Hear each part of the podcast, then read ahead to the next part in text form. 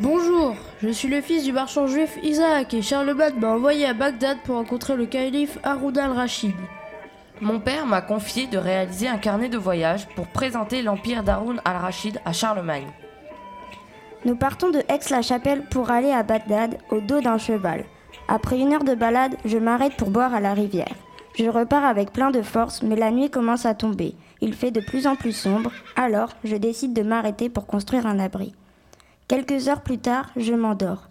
Le lendemain, le jour se lève, mon équipe arrive, me réveille pour qu'on parte le plus vite possible.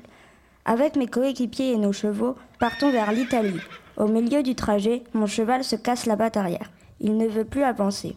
Pas très loin, mon ami a remarqué qu'il y a un village. Donc, on prend la décision d'y aller et de laisser notre cheval chez quelqu'un qui veut bien le garder.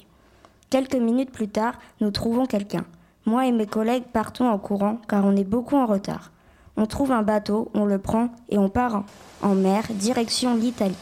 Le, 50, le 50e jour, on arrive en Italie. On est fatigué, alors on décide de faire une journée tranquille. Le 52e jour, on part d'Italie pour aller en Turquie en bateau. Comme Italie-Turquie, ça fait loin, on a choisi de s'arrêter en Grèce.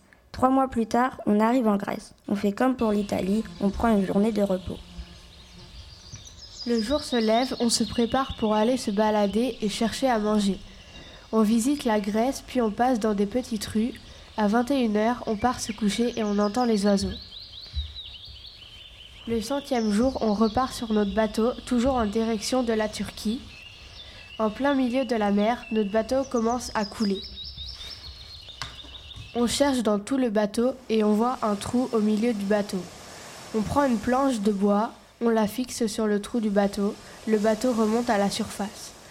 On continue et on s'approche de plus en plus d'Iran. Le 110e jour, le midi, on mange couscous. Tous l'équipe a encore plus de force. Le 120e jour, on arrive à Iran. Mais Bagdad est encore trop loin. Et le 25e jour, enfin, on est à Bagdad. On est fier de tout le monde et très content d'être arrivé. Quand on repense à notre aventure, c'était magnifique. Nous sommes arrivés à Bagdad. Quelle magnifique ville. Nous venons pour questionner le calife sur ses pouvoirs et ses droits. Nous sommes en ce moment dans les habitations de Bagdad. Les rues sont magnifiques, mais bon, ne nous attendons pas. Nous avons le calife à voir. Alors nous allons nous mettre en route. Nous marchons pendant de longues heures. Un moment, et un moment, nous nous sommes rendus compte que l'on tournait en rond. Depuis le début, car n'oublions pas que cette ville est ronde. Enfin, quand nous sommes arrivés, nous avons réussi à obtenir un rendez-vous avec le calife. Il nous expliqua qu'il est le chef religieux et politique. Il est considéré comme successeur de Mahomet. Il fait régner la loi.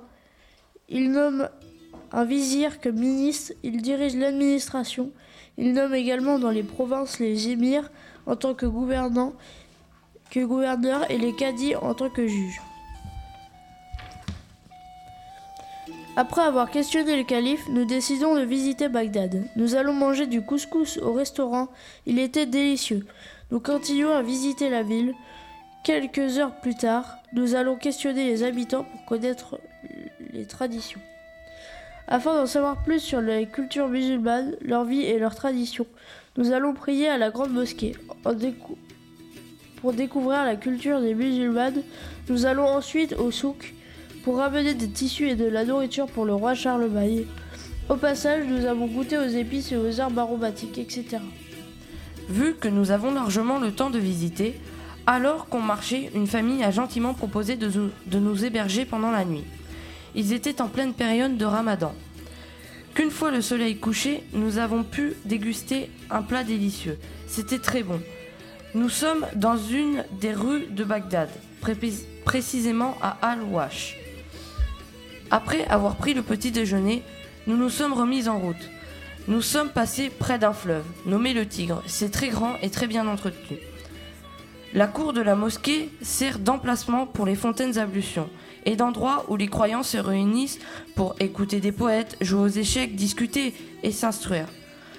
Les fontaines ablutions servent à purifier les croyants avant de rentrer dans la salle de prière. Le mur de la Qibla sert de repère pour les croyants, car il est dirigé en direction de la Mecque. La salle de prière est un lieu où les religieux et les croyants se déchaussent avant d'entrer pour prier sous la direction de l'imam.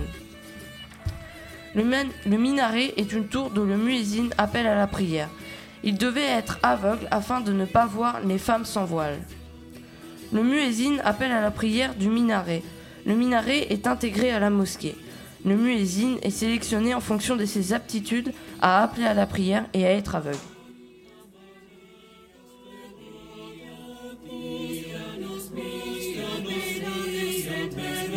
siempre sí.